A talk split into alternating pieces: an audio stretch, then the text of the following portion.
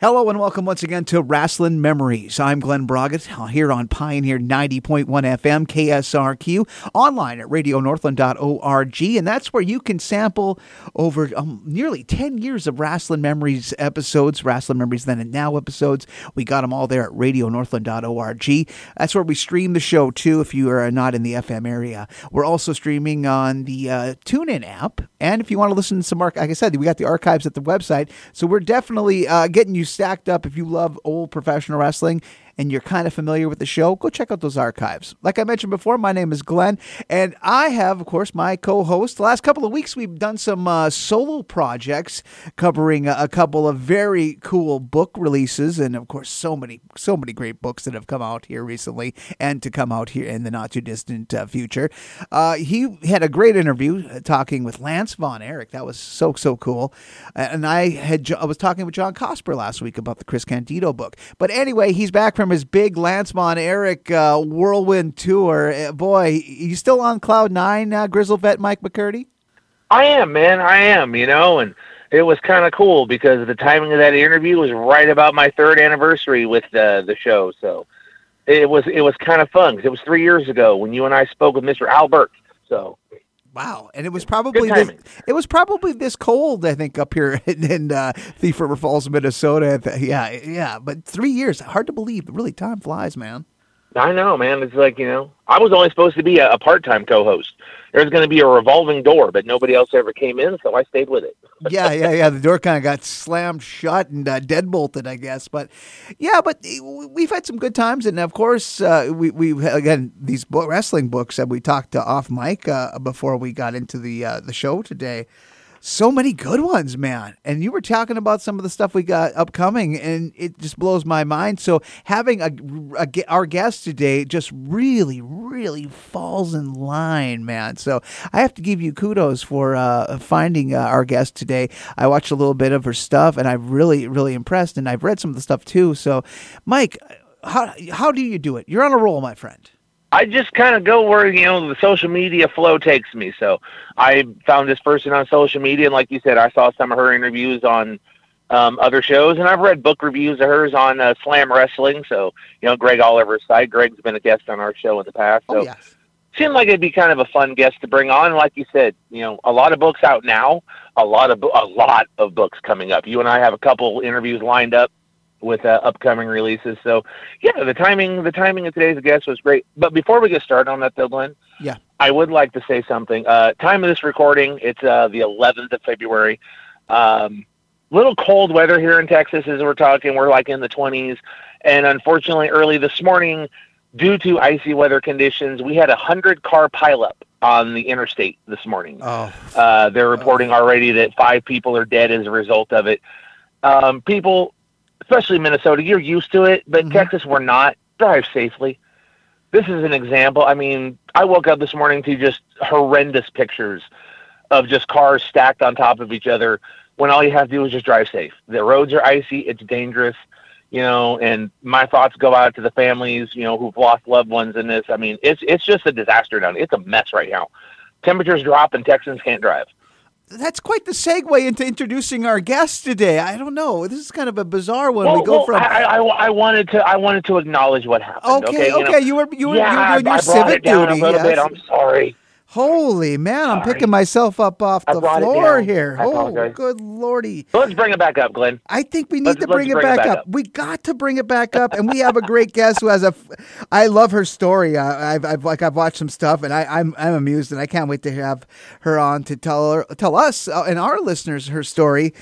She is a book editor for the Slam Wrestling site, of course. Greg Oliver, great guy. But we're going to talk about her and what her contribution is and her love of professional wrestling. Jamie Hemmings, thank you so much for joining us here on this edition of Rasslin' Memories Then and Now. We would have jazzed up the intro for you, but we were still kind of recovering from Mike's unfortunate news. That's okay. Thank you guys for having me. Yeah, it went a little dark there, but we'll bring it back up. Yeah, it almost turned into a very special episode of Rasslin' Memories then and now.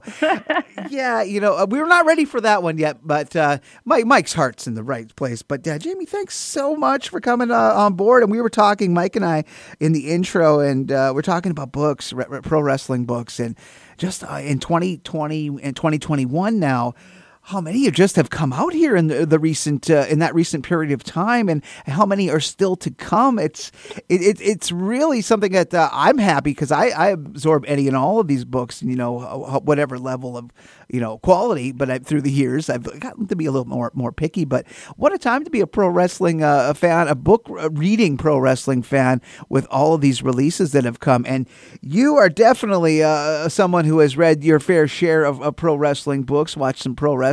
So this has got to be some fun times ahead for you just to absorb more of these books.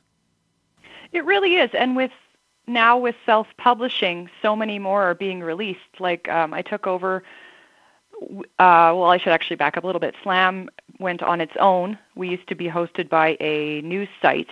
And after WrestleMania last year, we went out on our own, and that's when Greg Oliver, who you guys speak fondly of, and I'm obviously fond of as well, he asked if I wanted to be the book editor with the new site. And just with self-publishing, like I'm constantly busy. I've got a stack of books waiting for me to get to. Like it's just, there's so many more books coming out now.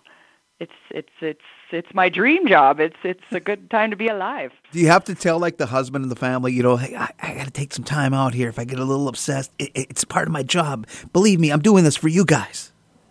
Well, I have to tell him when the packages come that I didn't buy all those. Oh, that these are books. That this is work, because sometimes they'll be like, what are all these packages? So no, these are promo copies. It's good.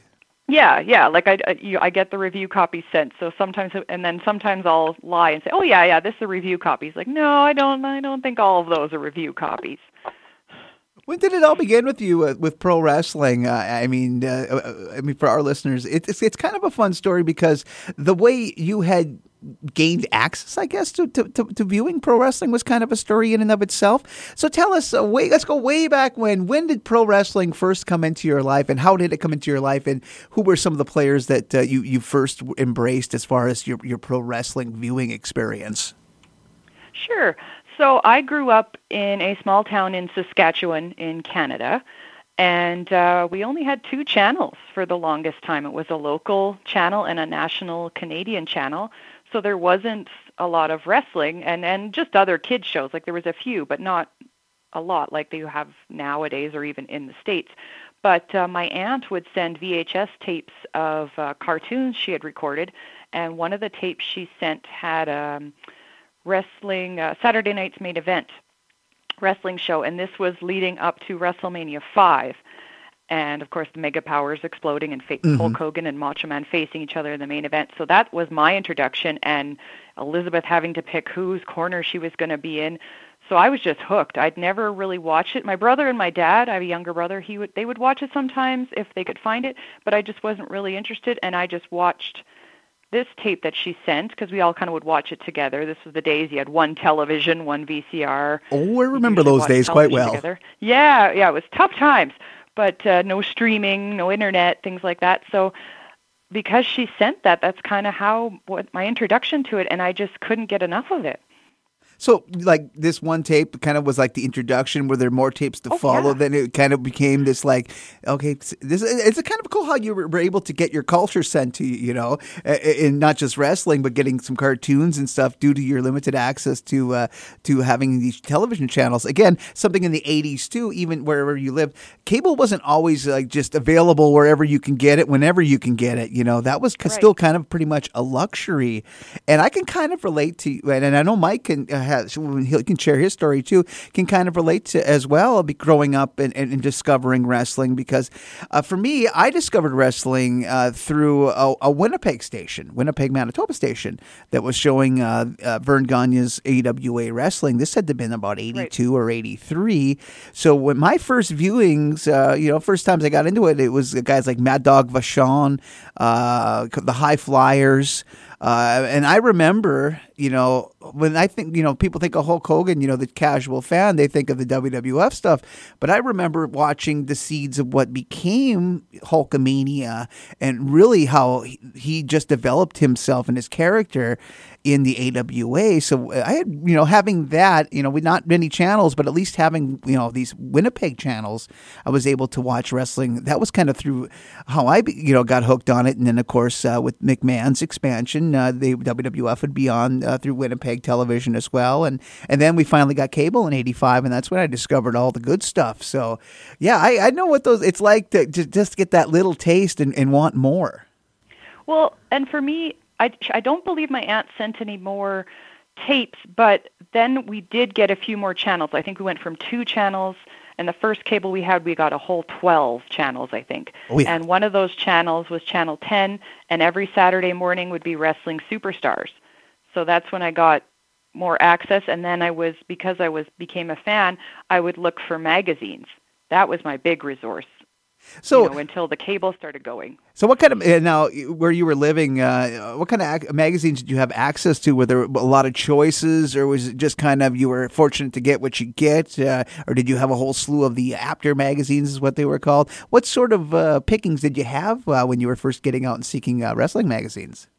Well, the town I lived in, there was one grocery store, and behind the till was like kind of half a shelf of wrestling magazines, and they would have a whole bunch of variety. And like they did, I don't remember buying WWE magazine from the store. I would buy it if we'd go to someplace else, like if we go to a nearby city or something. But a lot of the after magazines would be there, and you know, like I would get Pro Wrestling Illustrated, things like that. So like whatever they had, I would buy. Mm-hmm. But I was always surprised they I was just recently bagging up all my wrestling magazines, putting them in plastic covers, and just the variety I have is actually pretty good. And of course, when you'd go to, there was a larger, the capital city was 2 hours away. When you'd go there, of course, you'd be like, can we stop at like some kind of convenience store or something? And then you'd grab as many as you could. That's what I was spending my allowance on. Oh my God, I can so relate to that. Just being growing up in a small town, you know, and yeah, you're big city time is stocking up in the magazine. Oh my God. It was like, and then when the action figures came out, it was like, oh my God, I get to go to this store and that. Oh man, I got it. Yeah. Because we had like, I grew up in a town less than 200 people. And that was me too. Yeah. We had the grocery store, you know, and then we went maybe 12 miles up the road, and the pharmacy would have wrestling magazines. That was like one of the big main spots where, aside from the bigger towns that we had, you know, made those monthly trips or those biweekly trips, you know, the pharmacy was the place to get them. And I want to bring Mike into our conversation. Mike, let's talk about your origin story. Might as well get in your story about when wrestling came into your life. Well, oddly enough, mine is kind of like Jamie's story. I lived in a small town in Northern California where I got WWF Saturday Night's Main Event.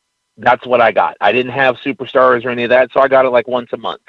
And I remember seeing, you know, like the wedding of Uncle Elmer, and you know, Hulk Hogan, Terry Funk were on one of the shows, and that was kind of my introduction until cable came in, and they gave us the Superstation, and that's where I discovered NWA and WCW, you know, Jimmy Garvin and the Rock and Roll Express, and those guys were on the Crockett promotion, and then a year later they gave us ESPN, and that's where AWA and the Legends of World Class came from. So I was right about the same thing, probably like 86, 87, that's when the cable thing came into our town, and I found tons of wrestling, and then I found the magazines. But I had a local liquor store. It was about a half hour away from where I lived. When my mom would go into town, I would save up my babysitting money because I had a babysitting job on Friday nights, and I'd send her with my money and like, go get me the magazines. And she'd come back home that night from, you know, going to bingo or whatever she was doing, and she would come back with a stack of my magazines, and that was when they were like $2 a piece. So I'd send her with like $30, and she'd come back with 15 magazines. I got the after magazines, WWE. I got the Napolitano ones, the Starlog magazines, you know, Wrestling Superstars, Wrestling All-Stars, those. So I did a stack of like 15 magazines a month, and that was a thrill for me. And I'd sit in my room and cover to cover until I was through all 15 of my magazines. Then next month I'd do the same thing over again. And then did you put the posters up on your walls? I didn't. I never put the posters up. I kept all my magazines intact. I'm very odd. I don't like creases. Like I don't like creases on my books. So when I read them, I'm very careful about not bending the bind. I'm very particular. So my magazines, I like to keep them nice and good condition. So I never took the posters out of them. They were all intact. Unfortunately, when I moved out here to Texas, I had to get rid of all of them, which is sad because, you know, a moving truck and I think 16 boxes of magazines, it wasn't going to make it out here. So I'm now rebuilding my collection of magazines, but mine were all intact. I never took the posters out. Well, I took the posters out, and as I was putting them in covers, part of them I'm like, why am I even doing this? Some of them are just so well-loved, but I'm married to a guy in the military, so we move a lot. So I was like, I really should put these in something, because I'd even lost a couple, and I found them, they were like in a different spot, just loose in the garage. So I'm like, I really have to keep these all together, but mine are all very well-loved. Like I did the crossword puzzles, all that stuff. Now, I have a question. I mean, for me, it was when I was in high school, this is about the time that I was finding the magazines and all that.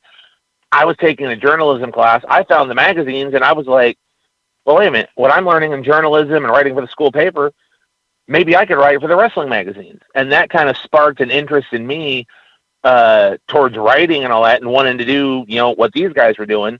Was that kind of a similar thing for you? Because, you know, obviously you're into the books and all that. Were the magazines kind of an introduction to you to that, hey, maybe I could start writing about these guys? I didn't know if I could start. I always liked writing, so I knew I wanted to pursue journalism. And it wasn't till I had this wonderful mentor. He's no longer with us, unfortunately. His name was Bob Leonard, and he did some writing. He's also really was known for his photography as well. But he's the person who introduced me to Dave Meltzer. And then when I subscribed to the newsletter and things like that, that's when I went, oh, people actually do this for a living.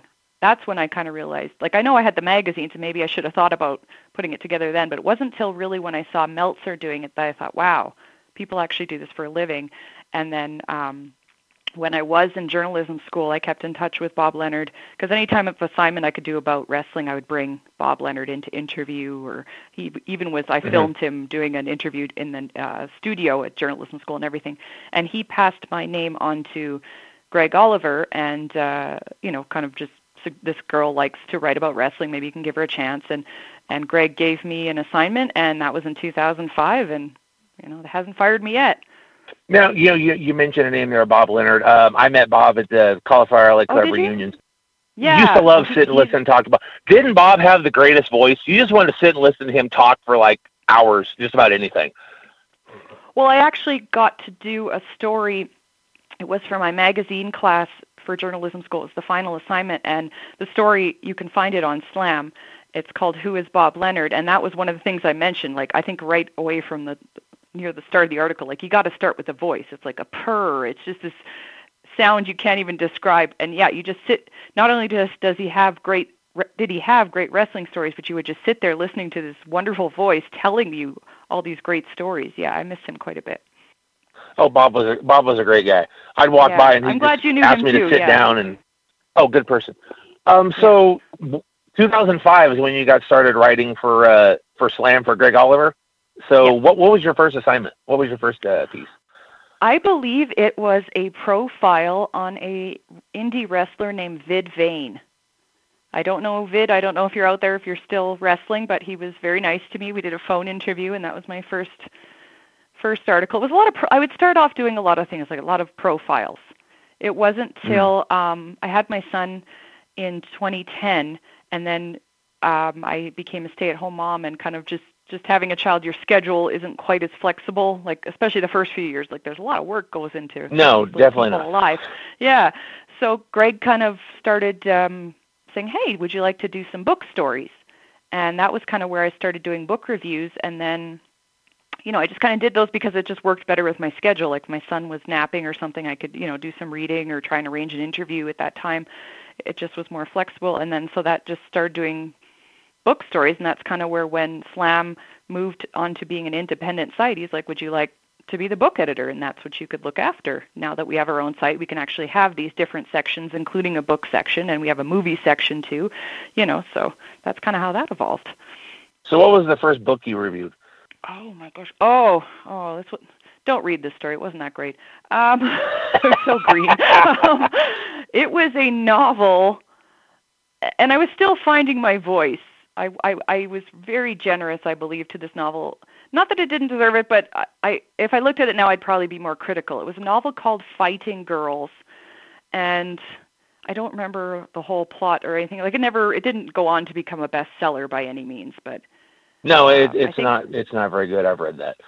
Have you read it? Yeah. It's just a guy questioning his sexuality, and he's doing some wrestling, and it's not the greatest book out there, but it's everybody's got to start somewhere, whether you're writing a book or starting a book review career. So I find this funny. My first piece was in 95, writing for a newsletter called Inside Ringside. Bobby Riddell was the editor of it. And my first piece was a review of the Bash at the Beach pay-per-view in 95. It's horrible. I have a copy of it, my first copy. It's framed. I tell people it's framed for posterity, and this way they can't open it and actually read it because it's bad. Oh. I think our first piece is always you look at it and you go, well, okay, I could work on that, yeah. Yeah, like it would be a lot different if I read that book now. I don't even know if I still have the book. I might have donated it to like a Value Village, like it's kind of like a Goodwill in the United States. I might have donated it, so I don't even think I have the book anymore. All right, Glenn, I'll pass the microphone back over to you. I'm probably the only one who didn't read this book, and after hearing what you guys were talking about it, as far in regards to it, I'm just going to take your word on that one, guys. I don't think you should. I can't in good conscience recommend it. No. That just doesn't sound like something I could. So there's much better ones I could recommend. Yeah. So you talked about the first book that you reviewed. For me, I got into wrestling books. I read the magazines and stuff, as a kid in the 80s and 90s. But what really kind of got me into and really attracted me back into the whole idea of reading wrestlers' biographies was the Have a Nice Day Mick Foley book. I mean, God, when that book came out, it was so different from anything I've read, or it was right on par with some like a really good rock and roll autobiography. But it was about professional wrestling, and it was just so well detailed, and it was so long. I mean, I remember getting it for Christmas and reading, I think, good 200, 300 pages in that first day because I just couldn't put it down. It was like, come up for dinner. I'm like, okay, give me a few minutes. Okay, I'll go up there. But I was like, I couldn't put it down because he was just such a great, great storyteller. But that was, to me, I think that was what really kicked off the more modern era of pro wrestling books. When companies like WWE were putting out books, there was, ECW Press, which was ended up getting into the pro wrestling book business. I mean, that was really, I think, the point where, fans really, actually were buying pro wrestling when pro wrestlers writing their stories. That was the first pro wrestling book I've ever read too, and I wasn't even a huge Mick Foley fan at the time. But after reading that book and just reading about how passionate he is about wrestling, you just couldn't help but fall in love with him and just become a fan. And I just didn't really, I don't know, it's not that I disliked him or anything, I just wasn't a huge fan. And then I read that book, and I'm just like, wow, this guy's amazing, and he's also an amazing writer. Yeah, not only he had other books, he had follow-ups in the pro wrestling genre, but then he also he had the courage to take the plunge and expand upon his writing and go into the world of fiction, which I thought was a very brave move, because not only he was this pro wrestler, this guy that everybody knows of, doing these high-flying extreme leaps and all of this, but how he was able to kind of branch out and to be able to be known for his writing and then be known for other little things, like his love of Christmas and Santa Claus, for an example, and some of the stuff that he does, for victims of rape, through the, he's just very much wide-ranging guy, and I think reading his books really got us to know him a little bit more and know that there was a lot more to him than just this Mankind or Cactus Jack. This was Mick Foley, a pretty cool dude. Yeah, he's an advocate for other writers too. Like, there was a book I really enjoyed that came out in 2020 called Women Love Wrestling, and it was an anthology. It included male and female writers just writing about how, women having an appreciation for pro wrestling. And Mick was one of the biggest advocates for that book. He was making videos and sharing that he read it, and so he's been great in encouraging other wrestling books and other writers. And yeah, exactly. And another guy I was thinking about as far as books that I've really enjoyed was another guy who's still out there today in the ring was Chris Jericho. Now his series of books. I mean, the first book I thought was just, I bought it in paperback form. I don't know. It was just kind of an impulse buy, and it was when it first came out, and I was just again, it was a case not unlike the Foley thing where I couldn't put it down because, again, Jericho had so many great, well-detailed stories of his career in that first book, only covered a certain point of his career, but he did such a deep dive into his life and was able to recall so many moments that it really is a very solid read. I put that on my list for wrestling fans if they want to read a pro wrestling book, that get after that early Jericho book. That one and one I read at the same time as Mick Foley. I've only been to the Cauliflower Alley Club reunion once, and I went with my dad when I had gotten my journalism degree. It was kind of my gift for getting my degree, and we went together. And I bought a few books there, but one of them that I bought was the Pure Dynamite by Dynamite Kid Tom Billington. And it's quite the opposite when you compare it to the Mick Foley book, but because he wasn't as passionate about wrestling. But my dad, not that he's not a huge reader, like I read all the time, and my dad, he even was reading that book. We were both taking turns like sharing it.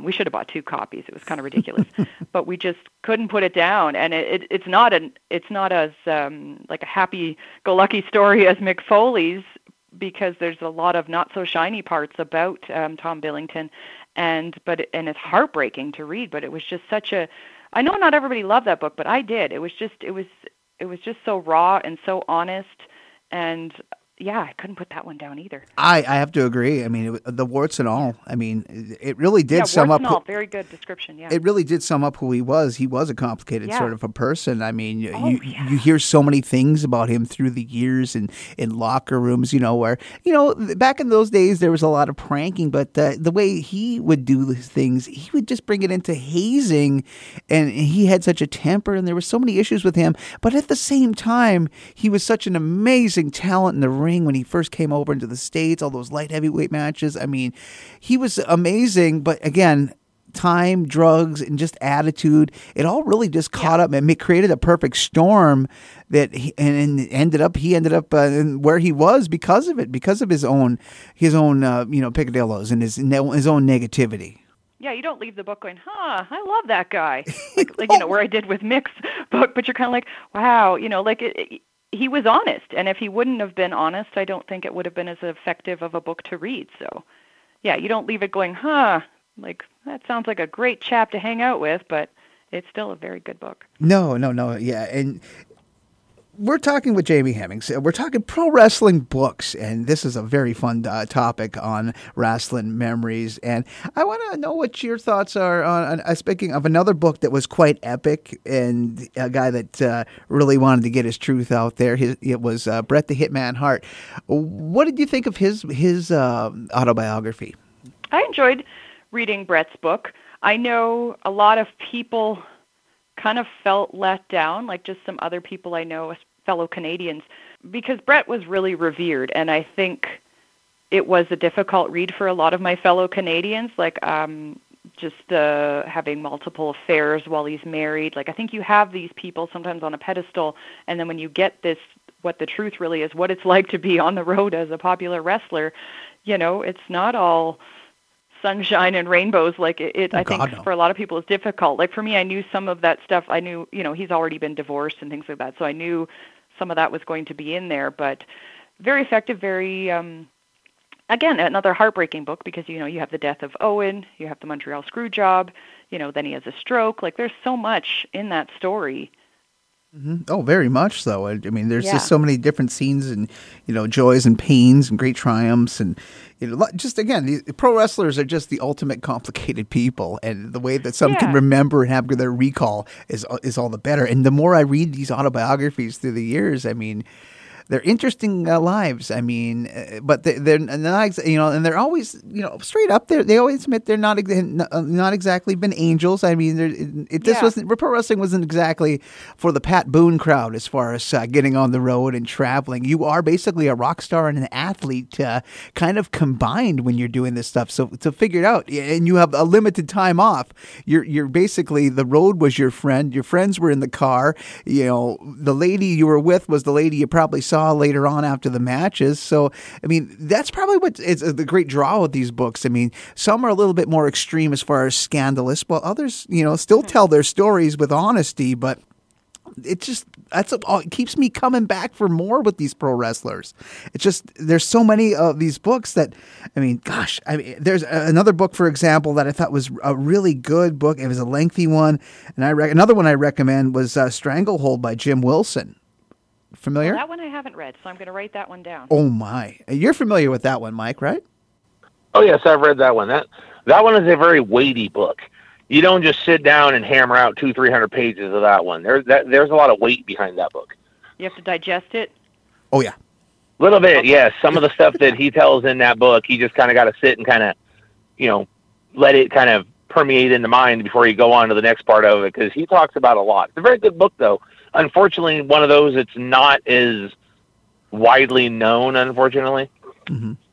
I've heard of that one, but I haven't read it yet. So it was, because there's so many. Oh. And something I'd recommend to people too, the site I write for, slamwrestling.net, if you go in the search bar and type in master book list, we have all the books we have covered on Slam. So, and there, like, it's because I haven't, like, I've only been doing this for, it's not even a year yet that I've been the book editor, but there's been, like, Slam, of course, has been covering books for way longer, like since its inception. So there's so many book stories on there. Mm-hmm. Now, guys, I'm going to ask both of you. Now, through the years, you know, there's been so many wrestling books, and we've enjoyed so many wrestling books. But was there ever a book or two that you've read where you were kind of like, you came in with a little bit more of an expectation, and then once you read a book, and you're kind of like, well, that could have been a lot better, or they kind of kept it pretty pedestrian? Was there just some books? I mean, the book for me, and I know it was released very early. It was in the 90s before the Foley book, and it had a lot of kayfabe in it, which was unfortunate. Was the for me, it's like the Arn Anderson book was a great disappointment, because I like Arn. I've loved him back since I followed him back in 85. I thought that book was a little thin, a little too reliant on kayfabe. And for another book was Dick Slater tried to put out a biography a few years before his passing, and that was absolute dreck. He had somebody else kind of taking control. So those would be the books that I would say. And I'm going to throw it to Mike before we get back to Jamie. Mike, what Sure. books would you say that you ended up feeling a little, you know, I thought I was going to get more here. The Arn Anderson Forever book, most definitely. He admits now that it wasn't well done, and he wrote it in character. He didn't tell anything behind the scenes. He was being Arn Anderson. We want Marty Lundy's story. We don't want the Arn Anderson story. You know, so I'm going to agree with the Arn Anderson one. Another one that I wasn't a fan of, and it's not because of he doesn't have a great story. I don't think the timing was right yet. And this is when WWE was just letting everybody and their grandma have a book.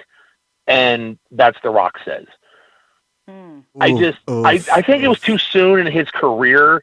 So for me, I enjoyed it, but it's not one of the ones I really ever got into, because I don't think we were ready yet. Now would be the time for him to write a book. Absolutely. I haven't read the Young Bucks book, but I'm wondering if maybe that's in that same line, because, you know, they still got a lot of career ahead of them. So I think for the Rock book, it was more the timing of it than the actual content. But I just don't think he was ready for his story yet. For me, it was the Lex Luger autobiography. It's called. See, I enjoyed that one, actually. Okay. I felt he didn't take any personal accountability. Everything bad that happened was somebody else's fault, and that for me was just a huge turnoff. I'm not a perfect person by any means, but it just, to me, I was just like, because he was the narcissist in the WWE, and I was just like, you're just a total narcissist. Like, again, I'm not perfect, but like you have to have some accountability for things that have happened in your life. Like when he talked about Miss Elizabeth, who he started having an affair with her while he was still married, and even like the affair, he kind of blamed that on Elizabeth. And I'm like, I'm sorry, it takes two people to have an affair. You know, like just things like that. Like he just didn't want us, there was nothing he wanted to say bad about himself. And I know he's going to be on the WWE Network, has a new show, or new series rather, called The Icons, and Yokozuna has been the first episode, and Luger's going to be on that show, so I just hope he has more accountability. I know he's gone through a lot, like he's in a wheelchair now and things like that, but I just felt the book was just, it was just how great is Lex Luger, and yeah, no personal accountability. Everybody else was at fault and not him. I thought that there could have been more in that. I guess I can see that. I think for me, the interest in the book, though, was to learn more about just some of the things he had gone through. Because before then, all I knew was, like, you know, what you saw on TV and WCW. And obviously something about Miss Elizabeth, because that was all over, you know, the news. And we heard the 911 call. But for me, it was to hear more about what happened in his life. But I do see where you're coming from, where, yeah, he doesn't take a lot of the blame, or any of the blame. Well, and I just didn't feel, like, to me, if you're going to do a book, you have to have a sense of vulnerability. Like, I understand people who release a book, they're humans too. They don't have to give us everything, like even their PIN number, but they have to give something. If you're going to do a book, there is an expectation. Whether that's fair or not, that's a whole other thing. But I just felt like, even like in the pictures, like there wasn't a lot of pictures of him with his first wife and things like that. I don't even know if we really... People might say we don't have a right to see those kind of things, but just even the pictures, it was just all, you know, wrestling pictures. Like I just wanted to see a more personal side of him. I could see that. I've seen a lot of stuff now he does. He's a little bit more on the personal side, but I think that's because some of the stuff he's gone through, and now he's doing some things with Nikita Koloff where they go and, you know, speak to people, maybe it was speak to different groups and things like that. So release the book, like maybe, you know, it would have been more appropriate for the book to come out now. That might be. Some books are like that. You read them and then you look at it and go, that could have waited. Like I said, The Young Bucks. I haven't read it yet. I've heard it's good. But I think there's going to be a lot more for them to tell as time goes on. Well, even Drew McIntyre is going to be releasing a book this year. And that was kind of my initial reaction. Like, is it too soon for that? Like, I know he's gone through a lot, and it is a great story about how he was in the WWE and then he was let go and now he's back and champion. But I just kind of question, is this something we should be doing right now? Yeah, they may be jumping the gun. I didn't realize he'd been in the business for 19 years. I didn't realize he's been around that long. So that one kind of surprised me. Now, there's a book I want to talk about that has, I guess, gained in legend through the years and has become kind of a sought-after piece, you know? And if you have you have it. You have been... on the receiving end of envy from certain wrestling fans. It's a book that you can go on and see on eBay. It's up for, you know, through the years. It's been up for a few $100. It's the Gary Hart book. And you want to talk about a book that, you know, is so hard to find, unfortunately, and has kind of gained in legend is the Gary Hart book. I want to know, Jamie, if you had a chance to read Gary's book. I have not, and I think my husband would divorce me if I spent $600+ on a wrestling book or whatever it's going for on eBay, but I have not, but I it's been covered on Slam. I've heard great things. I have had access to the PDF file that's going around, but some people say that's not the complete book, but I have not read that one yet. Oh, yeah. The PDF is actually a reviewer's copy. Okay. It's pretty close. I have the original book. I'm one of those. In fact, I got it signed by Gary when I saw him at CAC. Oh, so, yeah. But I will never let it go. I refuse to. But the PDF is close. There's a few differences in it. But to get the idea of the book, if you can get access to it and you don't mind reading a PDF, I feel a little guilty sometimes passing around. But it's not in print anymore, unfortunately. But it's close. It's close. I would recommend it if you can't actually get the book. Yeah, but I'm also like, I don't have $600 to spend on this book. So no. Yeah. I wish they would reprint it. It's like that one, and another book that it's not quite as up in price but has notoriety is Diana Hart's book too. That was another one. That one I have.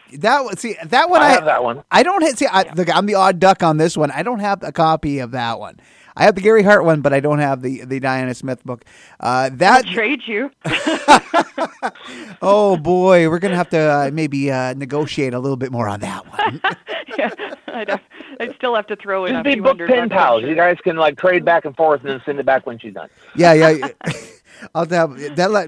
Armed security for the Gary Hart book. I have to keep that under lock and key. I understand. I respect that. Yeah, it's in a safe, remote location where only me and my younger brother, who's a big wrestling fan, have any information. It's in each. And only you guys are allowed to touch it. Yeah. We let people look at it, but not for too long. Ooh. I don't like when people laser eye on that. I want people to be genuinely good on it. But yeah, the Gary Hart book. You know what? We got a few more minutes here. This was kind of a fun, bouncy conversation. I've talked about this with a few other authors, even with Tim Hornbaker about it. As far as books that haven't been done yet, and you think of pro wrestling, they've done everything. Well, there's one book that I think needs to be written, but it needs to be written right. They need to get it. They need to nail it. They need to research it. And I think a Tim Hornbaker would be great for at least maybe put a Scott Teal in this too.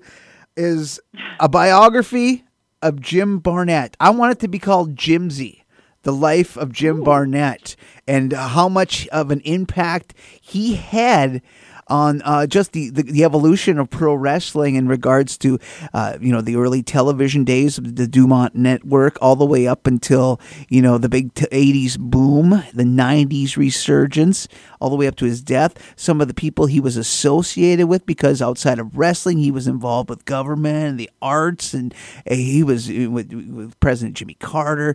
This was a guy that had wide span influence that spanned through different decades, different promotions, different countries. His involvement in how McMahon rose to power. I mean, there's so many different things you could talk about, but nobody wants to touch that one. So I'm hoping some brave and talented author or authors would get together and do the research and put out Jimsy, the Jim Barnett story. Would Jim Ross do the audio version?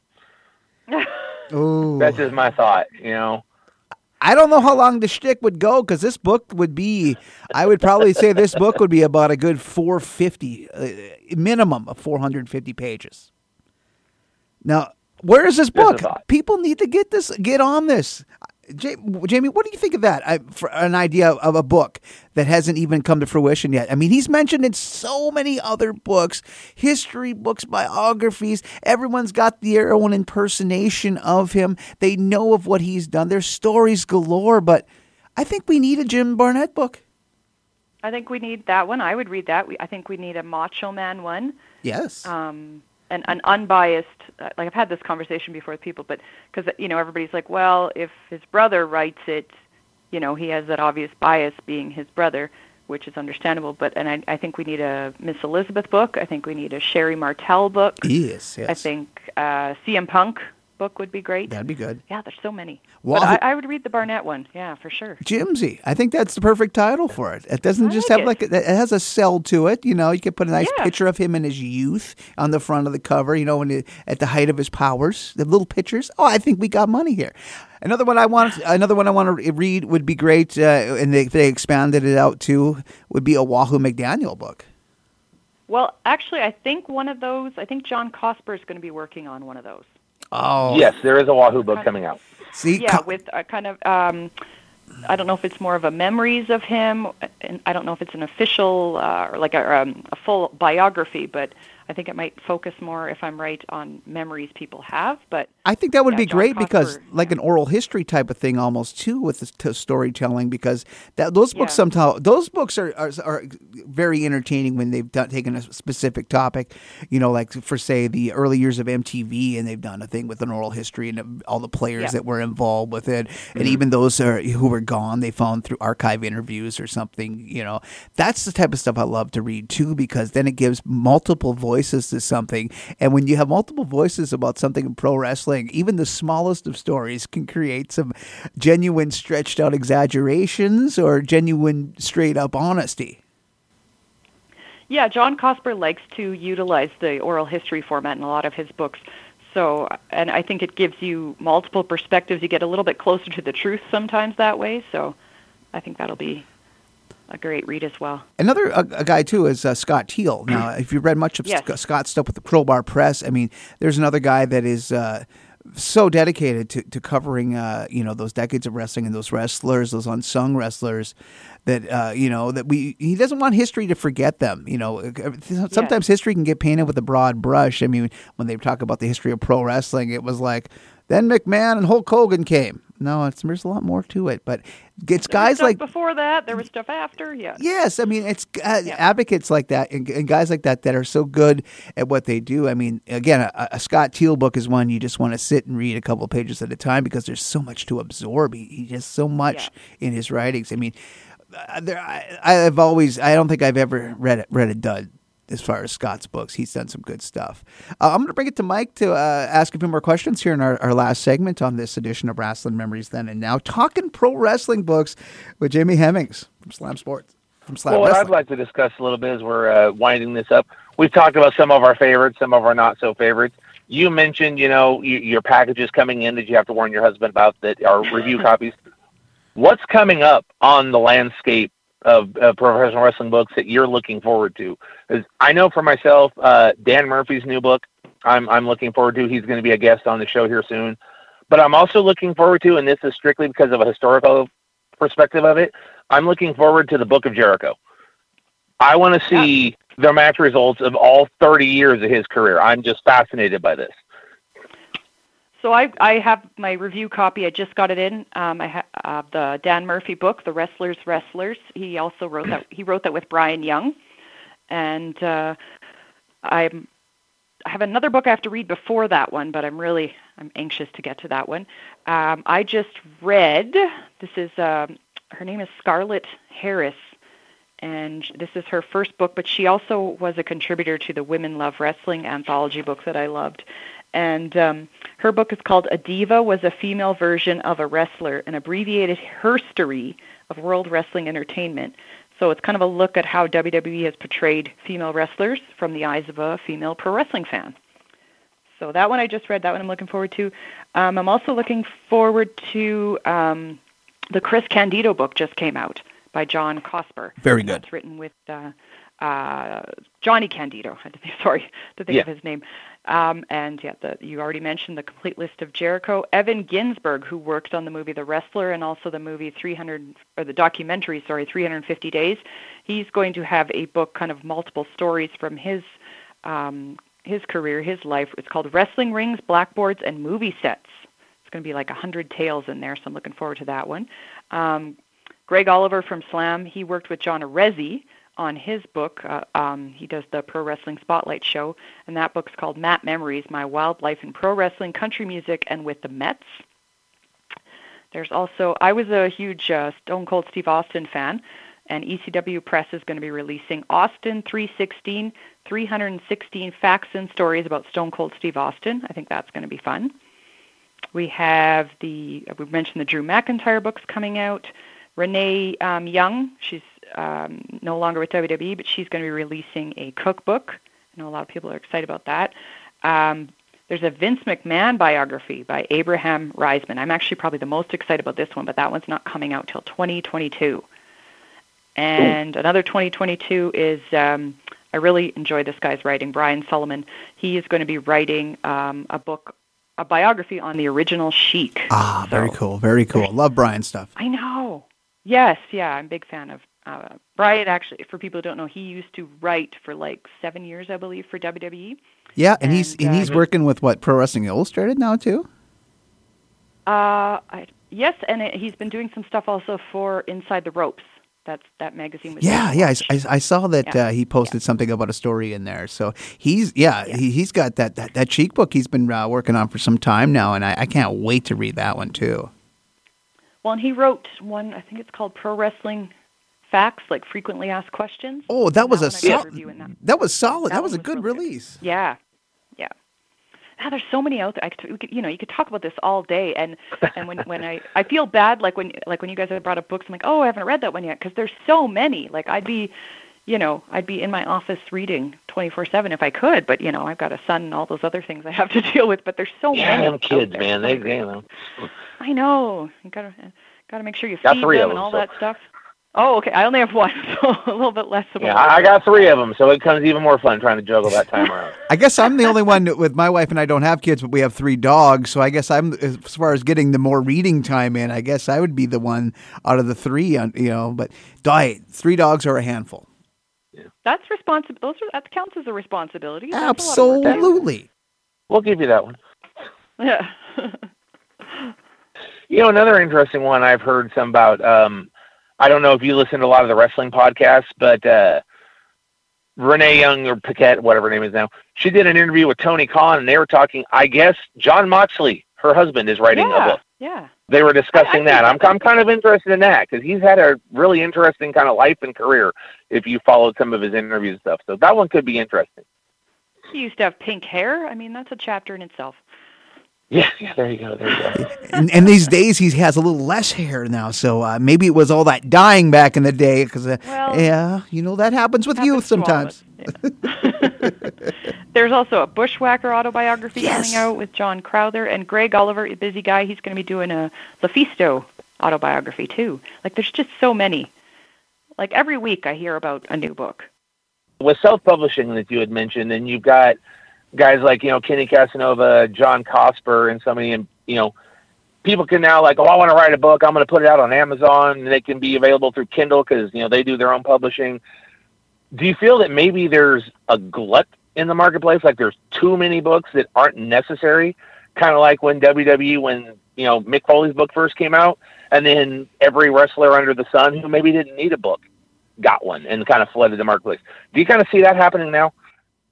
I do see that a little bit. I'm someone who likes to learn, though, so it's my job, so I welcome all these books, but there are sometimes you go, didn't think that guy or that lady needed a book, but okay. It does, but at the same time also, I do appreciate that some of these people releasing a book like, you know, like the ECW Presses and other publishing houses wouldn't give them the time of day. And, you know, some of them do have really interesting stories to tell. So this way, you know, if you don't want to read it, you don't have to. But I think, you know, with self-publishing, we get to see some of the stories we maybe wouldn't have seen. Like, I don't know, I really enjoyed reading, and you guys mentioned this at the top of the show, the Lance by Chance, the Lance Von Erich book. Like, I don't know if that would have been picked up by a big publishing house, but, you know, I'm glad it was released because I really enjoyed it. Oh, that book is fascinating. In fact, I was just talking to Vinny about 5 minutes before we did the show. Yeah, I've gotten to interview. No, that book was great because... Yeah. Yeah. I thought that was a story that needed to be told because nobody knew Lanza's side of the story. Exactly. Like, all you heard was kind of it briefly mentioned in Dark Side of the Ring, the Von Erich episode, and Jim Cornette saying that was one of the worst things World Class ever did. And, I just not having a lot of exposure to World Class when I started getting into wrestling, I thought it was a fascinating story. But like I said, I don't know if a big publishing place would have picked that up. So the fact that we do have self-publishing, we still get to have these great stories. Like, we would have missed out, in my opinion, if we weren't able to have this book. So, you know, before we wrap this one up, before I pass it back to Glenn, you know, we'll put you on a spot here. There's one book you recommend to somebody that they absolutely need to read. What would it be? It would be Unladylike, A Girl's Guide to Wrestling by Heather von Bandenberg. I've actually bought this book for people that aren't even wrestling fans. I bought this for my mother-in-law, who kind of like, you know, I'm kind of curious about what you're interested in, and I'd like a good starter book. This is a story about, it's an autobiography about Heather von Bandenberg. She kind of accidentally got into wrestling. She and a friend were invited to attend the London School of Lucha Libre, and they didn't even have workout clothes. They just kind of went in a mismatch of pajamas, and they decided to go not expecting really much out of it, and she fell in love with wrestling and became a female wrestler and became a wrestling fan.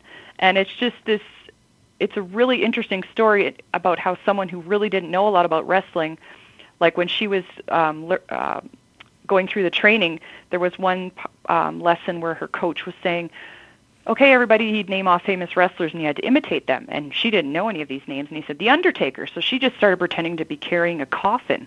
And he's like, What the hell are you doing? And she's like, Well, I'm being The Undertaker. And he's like, Do you even know who The Undertaker is? And she's like, No, but I've been practicing my forward rolls. I'm still going. And, you know, she also talks about some of the troubling aspects of wrestling, like some of the risks involved when you are a female wrestler, and also some of the stereotypes in wrestling. Like, it's like equal parts memoir and also a feminist romp, and it's just a thorough education. Just such a great book. And not one minute. I own that. I haven't had a chance to thumb through it yet, but I do own it. It's on my Kindle. I'll take your recommendation on it. Yeah. For me, don't read Fighting Girls, but read Unladylike. I, unfortunately, have already read Fighting Girls. But yeah, too late. For me, it would be kind of going back to, well, when wrestling books were just getting started, and I still think it's one of the best pieces out there. And Scott Teal has done a new version of it. You can get it through Crowbar Press. And that's Hooker by Lou Fez. Because I think his book lays down the history, what built up to where we are now. If you didn't have the guys that Lou Fez is talking about, you wouldn't have what we have now. And I think that book lays down the foundation and the history of professional wrestling. You can get into it. Little dry, if you read the original, Scott added more to it, more photos, things to it. I own the original Spiral Bound that you could order through AOL that Lou Fez would sign and send to you.